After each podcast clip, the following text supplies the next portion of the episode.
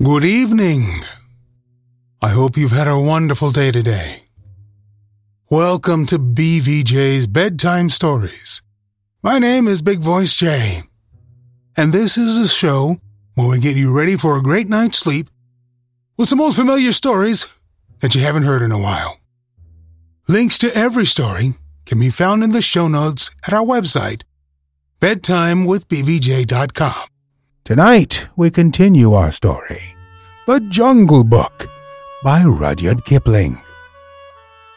Little Toomai went off without saying a word, but he told Kala Nag all his grievances while he was examining his feet. No matter, said Little Toomai, turning up the fringe of Kala Nag's huge right ear. They have said my name to Peterson Sahib, and perhaps, and perhaps, and perhaps, who knows? Ha! That is a big thorn that I've pulled out.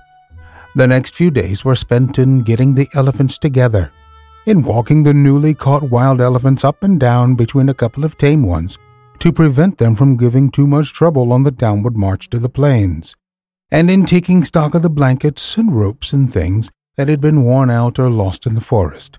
Peterson Sahib came in on his clever she elephant Pudmini. He had been paying off other camps among the hills for the season was coming to an end, and there was a native clerk sitting at a table under a tree to pay the drivers their wages. As each man was paid, he went back to his elephant and joined the line that stood ready to start. The catchers and hunters and beaters, the men of the regular Keddah who stayed in the jungle year in and year out, sat on the backs of the elephants that belonged to Peterson Sahib's permanent force, or leaned against the trees with their guns across their arms and made fun of the drivers who were going away and laughed when the newly caught elephants broke the line and ran about. Big Toomai went up to the clerk with Little Toomai behind him, and Machua Appa, the head tracker, said in an undertone to a friend of his, There goes one piece of good elephant stuff at least. Tis a pity to send that young jungle cock to molt in the plains. Now Peterson Sahib had ears all over him, as a man must have who listens to the most silent of all living things the wild elephant. He turned where he was lying all along and Pudmini's back and said, What is that? I did not know of a man among the plains drivers who had wit enough to rope even a dead elephant. This is not a man but a boy. He went into the Keddah at the last drive and threw Barmao there the rope when we were trying to get that young calf with a blotch on its shoulder away from its mother. Machua Appa pointed a little Toomai, and Peterson Sahib looked, and little Toomai bowed to the earth. He throw a rope? He is smaller than a picket pin. Little one, what is thy name? said Peterson Sahib. Little Toomai was too frightened to speak, but Kala Nag was behind him, and Toomai made a sign with his hand, and the elephant caught him up in his trunk and held him level with Pudmini's forehead, in front of the great Peterson Sahib. Then little Toomai covered his face with his hands, for he was only a child, and except where elephants were concerned, he was just as bashful as a child could be. Oh, said Peterson Sahib, smiling underneath his mustache. And why didst thou teach thy elephant that trick? Was it to help steal green corn from the roofs of the houses when the ears are put out to dry? Not green corn, protector of the poor, Melons, said Little Toomai, and all the men sitting about broke into a roar of laughter. Most of them had taught their elephants that trick when they were boys. Little Toomai was hanging eight feet up in the air, and he wished very much that he were eight feet underground. Here's Toomai, my son, Sahib, said Big Toomai, scowling. He's a very bad boy, and he will end up in a jail, Sahib. Of that I have my doubts, said Peterson Sahib. A boy who can face a full Keddah at his age does not end in jails. Say, little one, here are four annas to spend in sweetmeats before thou hast a little head under that great thatch of hair. In time, thou mayest become a hunter too. Big Toomai scowled more than ever. Remember, though, that Keddahs are not good for children to play in, Peterson Sahib went on. Must I never go there, Sahib? asked little Toomai with a big gasp. Yes, Peterson Sahib smiled again. When thou hast seen the elephants dance, that is the proper time. Come to me when thou hast seen the elephants dance, and then I will let thee go into all the keddahs. There was another roar of laughter, for that is an old joke among elephant catchers, and it means just never. There are great cleared flat places hidden away in the forest that are called elephants' ballrooms, but even these are only found by accident, and no man has ever seen the elephants dance. When a driver boasts of his skill and bravery, the other drivers say, And when did thou see the elephants dance? Kala Nag put Little Toomai down, and he bowed to the earth again, and went away with his father, and gave the silver four piece to his mother, who was nursing his baby brother, and they were all put up on Kala Nag's back. And the line of grunting, squealing elephants rolled down the hill path to the plains. It was a very lively march on account of the new elephants, who gave trouble at every ford and needed coaxing or beating every other minute. Big Toomai prodded Kala Nag spitefully, for he was very angry. But Little Toomai was too happy to speak. Peterson Sahib had noticed him and given him money, so he felt as a private soldier would feel if he had been called out of the ranks and praised by his commander in chief. What did Peterson Sahib mean by the elephant dance? he said at last, softly to his mother. Big Toomai heard him and grunted. That thou shouldst never be one of those hill buffaloes of trackers. That was what he meant. Oh, you in front! What is blocking the way? An Assamese driver, two or three elephants ahead, turned round angrily, crying, Bring up Kala Nag and knock this youngster of mine into good behavior. Why should Peterson Sahib have chosen me to go down with you donkeys of the rice fields? Lay your beast aside, Toomai, and let him prod with his tusks. By all the gods of the hills, these new elephants are possessed, or else they can smell their companions in the jungle.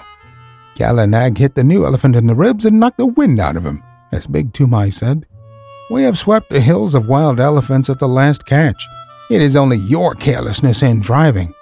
Must I keep order along the whole line? Hear him, said the other driver. We have swept the hills? Oh, you are very wise, you plains people. Anyone but a mudhead who never saw the jungle would know that they know that the drives are ended for the season. Therefore, all the wild elephants tonight will. But why should I waste wisdom on a river turtle? What will they do? Little Toomai called out. Oh, little one, art thou there? Well, I will tell thee, for thou hast a cool head. They will dance, and it behooves thy father, who has swept all the hills of all the elephants, to double chain his pickets tonight. What talk is this? said Big Toomai. For forty years, father and son, we have tended elephants, and we have never heard such moonshine about dances. Yes, but a plainsman who lives in a hut knows only the four walls of his hut. Well, leave thy elephants unshackled tonight, and see what comes. As for their dancing, I have seen the place where. Bap, bap, How many windings has the Dihang River? Here is another ford, and we must swim the calves. Stop still, you behind there! And in this way, talking and wrangling and splashing through the rivers, they made their first march to a sort of receiving camp for the new elephants. But they lost their tempers long before they got there. Then the elephants were chained by their hind legs to their big stumps of pickets and extra ropes were fitted to the new elephants, and the fodder was piled before them. And the hill drivers went back to Peterson Sahib through the afternoon light, telling the plains drivers to be extra careful that night, and laughing when the plains drivers asked the reason. Little Toomai attended to Kala Nag's supper, and as evening fell, wandered through the camp, unspeakably happy, in search of a tom tom. When an Indian child's heart is full, he does not run about and make a noise in an irregular fashion. He sits down to a sort of revel all by himself. And little Toomai had been spoken to by Peterson Sahib. If he had not found what he wanted, I believe he would have been ill. But the sweetmeat seller in the camp lent him a little tom tom, a drum beaten with the flat of the hand. And he sat down, cross legged, before Kala Nag as the stars began to come out, the tom tom in his lap. And he thumped, and he thumped, and he thumped. And the more he thought of the great honor that had been done to him, the more he thumped, all alone among the elephant fodder. There was no tune and no words, but the thumping made him happy.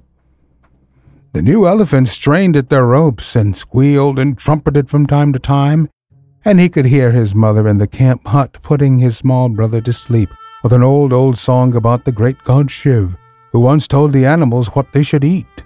It is a very soothing lullaby, and the first verse says, Shiv, who poured the harvest and made the winds to blow, sitting at the doorways of a day of long ago, gave to each his portion, food and toil and fate, from the king upon the guddy to the beggar at the gate. All things made he, Shiva the preserver. Mahadeo, Mahadeo, he made all. Thorn for the camel, fodder for the kine, and mother's heart for sleepy head, O little son of mine. Little Toomai came in with a joyous donka-donk at the end of each verse, till he felt sleepy and stretched himself on the fodder at Kala Nag's side. At last the elephants began to lie down one after another, as is their custom, till only Kala Nag at the right of the line was left standing up, and he rocked slowly from side to side, his ears put forward to listen to the night wind as it blew very slowly across the hills. The air was full of all the night noises that, taken together, make one big silence the click of one bamboo stem across the other, the rustle of something alive in the undergrowth, the scratch and squawk of a half waked bird. Birds are awake in the night much more often than we imagine, and the fall of water ever so far away. Little Toomai slept for some time, and when he waked it was brilliant moonlight, and Kala Nag was still standing up with his ears cocked. Little Toomai turned, rustling in the fodder, and watched the curve of his big back against half the stars in heaven. And while he watched, he heard, so far away that it sounded no more than a pinhole of noise, prick through the stillness, the hoot toot of a wild elephant. All the elephants in the lines jumped up as if they had been shot, and their grunts at last waked the sleeping mahouts, and they came out and drove in the picket pegs with big mallets and tightened this rope and knotted that till all was quiet.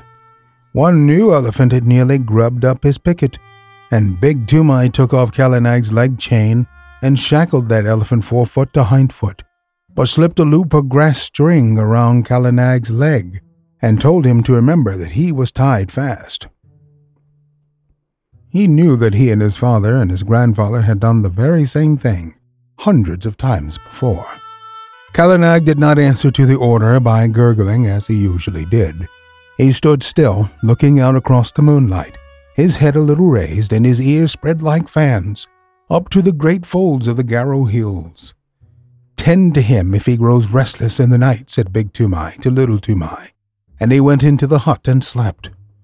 Little Toomai was just going to sleep too, when he heard the coir string snap with a little tang and Kala Nag rolled out of his pickets as slowly and as silently as a cloud rolls out of the mouth of a valley. Little Toomai pattered after him, barefooted, down the road in the moonlight, calling under his breath, Kala Nag! Kala Nag!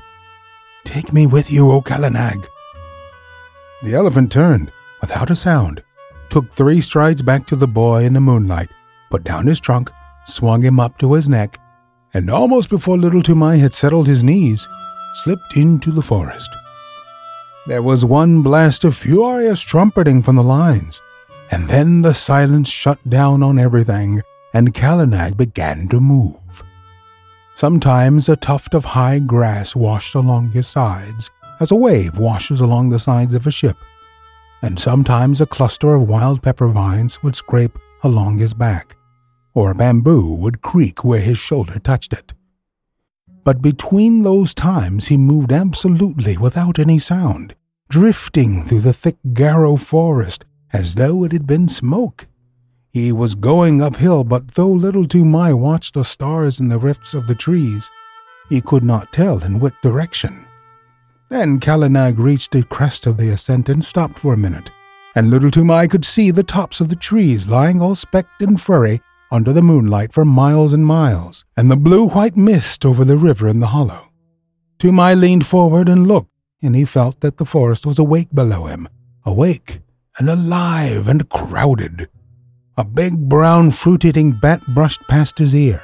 A porcupine's quills rattled in the thicket, and in the darkness between the tree stems he heard a hog bear digging hard in the moist, warm earth and snuffing as it digged. Then the branches closed over his head again, and Kala Nag began to go down into the valley. Not quietly this time, but as a runaway gun goes down a steep bank in one rush. The huge limbs moved as steadily as pistons, eight feet to each stride, and the wrinkled skin of the elbow points rustled. The undergrowth on either side of him ripped with a noise like torn canvas, and the saplings that he heaved away right and left with his shoulders sprang back again and banged him on the flank, and great trails of creepers, all matted together, hung from his tusks as he threw his head from side to side and plowed out his pathway. Then Little Toomai laid himself down close to the great neck, lest a swinging bough should sweep him to the ground, and he wished that he were back in the lines again. The grass began to get squashy, and Kala Nag's feet sucked and squelched as he put them down, and the night mist at the bottom of the valley chilled Little Toomai.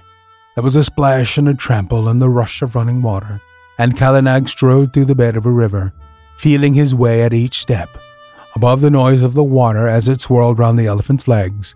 Little Toomai could hear more splashing and some trumpeting both upstream and down, great grunts and angry snortings, and the midst about him seemed to be full of rolling, wavy shadows. Aye, he said, half aloud, his teeth chattering. The elephant folk are out tonight. It is the dance, then. Kala Nag swashed out of the water, blew his trunk clear, and began another climb. But this time he was not alone, and he had not to make his path. That was made already six feet wide in front of him, where the bent jungle grass was trying to recover itself and stand up. Many elephants must have gone that way only a few minutes before. Little Toomai looked back, and behind him a great wild tusker with his little pig's eyes glowing like hot coals was just lifting himself up out of the misty river. Then the trees closed up again, and they went on and up, with trumpetings and crashings, and the sound of breaking branches on every side of them. At last Kala Nag stood still between two tree trunks at the very top of the hill. They were part of a circle of trees that grew round an irregular space of some three or four acres, and in all that space, as little Toomai could see, the ground had been trampled down as hard as a brick floor. Some trees grew in the center of the clearing, but their bark was rubbed away, and the white wood beneath showed all shiny and polished in the patches of moonlight. There were creepers hanging from the upper branches, and the bells of the flowers of the creepers, great waxy white things like convoluses, hung down fast asleep. But within the limits of the clearing there was not a single blade of green, nothing but the trampled earth. The moonlight showed it all iron gray, except where some elephants stood upon it, and their shadows were inky black. Little Toomai looked, holding his breath, with his eyes starting out of his head, and as he looked, more and more and more elephants swung out into the open from between the tree trunks. Little Toomai could only count up to ten, and he counted again and again on his fingers till he lost count of the tens and his head began to swim. Outside the clearing, he could hear them crashing in the undergrowth as they worked their way up the hillside. But as soon as they were within the circle of the tree trunks, they moved like ghosts. There were white tusked wild males with fallen leaves and nuts and twigs lying in the wrinkles of their necks and the folds of their ears, fat, slow footed she elephants with restless little pinky black calves only three or four feet high running under their stomachs Young elephants with their tusks just beginning to show, and very proud of them. Lanky, scraggy, old maid elephants with their hollow, anxious faces and trunks like rough bark. Savage old bull elephants scarred from shoulder to flank with great wheals and cuts of bygone fights, and the caked dirt of their solitary mud baths dropping from their shoulders. And there was one with a broken tusk and the marks of the full stroke, the terrible drawing scrape of a tiger's claws on his side. They were standing head to head, or walking to and fro across the ground in couples, or rocking and swaying all by themselves. Scores and scores of elephants. Toomai knew that so long as he lay still on Kala Nag's neck, nothing would happen to him. For even in the rush and scramble of a cattle drive, a wild elephant does not reach up with his trunk and drag a man off the neck of a tame elephant. And these elephants were not thinking of men that night. Once they started and put their ears forward, when they heard the sound of a leg iron in the forest, but it was Pudmini, Peterson Sahib's pet elephant. Her chain snapped short off, grunting, snuffling up the hillside. She must have broken her pickets and come straight from Peterson Sahib's camp. And little Toomai saw another elephant, one that he did not know, with deep rope galls on his back and chest. He too must have run away from some camp in the hills about.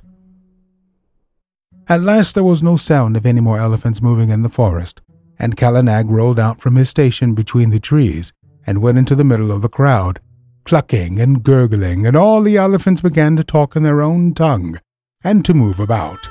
Still lying down, little Toomai looked down upon scores and scores of broad backs and wagging ears, and tossing trunks and little rolling eyes. He heard the click of tusks as they crossed other tusks by accident, and the dry rustle of tusks twined together, chafing of enormous sides and shoulders in the crowd, and the incessant flick and hiss of the great tails. Then a cloud came over the moon, and he sat in black darkness. But the quiet, steady hustling and pushing and gurgling went on just the same. He knew that there were elephants all around Kala Nag, and that there was no chance of backing him out of the assembly. So he set his teeth and shivered. In a Keddah, at least, there was torchlight and shouting, but here he was, all alone in the dark, and once a trunk came up and touched him on the knee. I want to remind you that we're always on the hunt for great public domain stories like this one to feature on the podcast. If you know of any, please let us know. Email me, bigvoicej at gmail.com. We now have a YouTube channel of some of our greatest stories. Go to tiny.cc slash bvjbedtime. And if you'd like to support the show, there's a Buy Me a Coffee link on every page and post. Don't forget to give us a review on iTunes. It helps to spread the word that we're putting people to sleep, that we're putting people to sleep every single night. Thank you so much for listening. Good night. Diamond Club hopes you have enjoyed this program.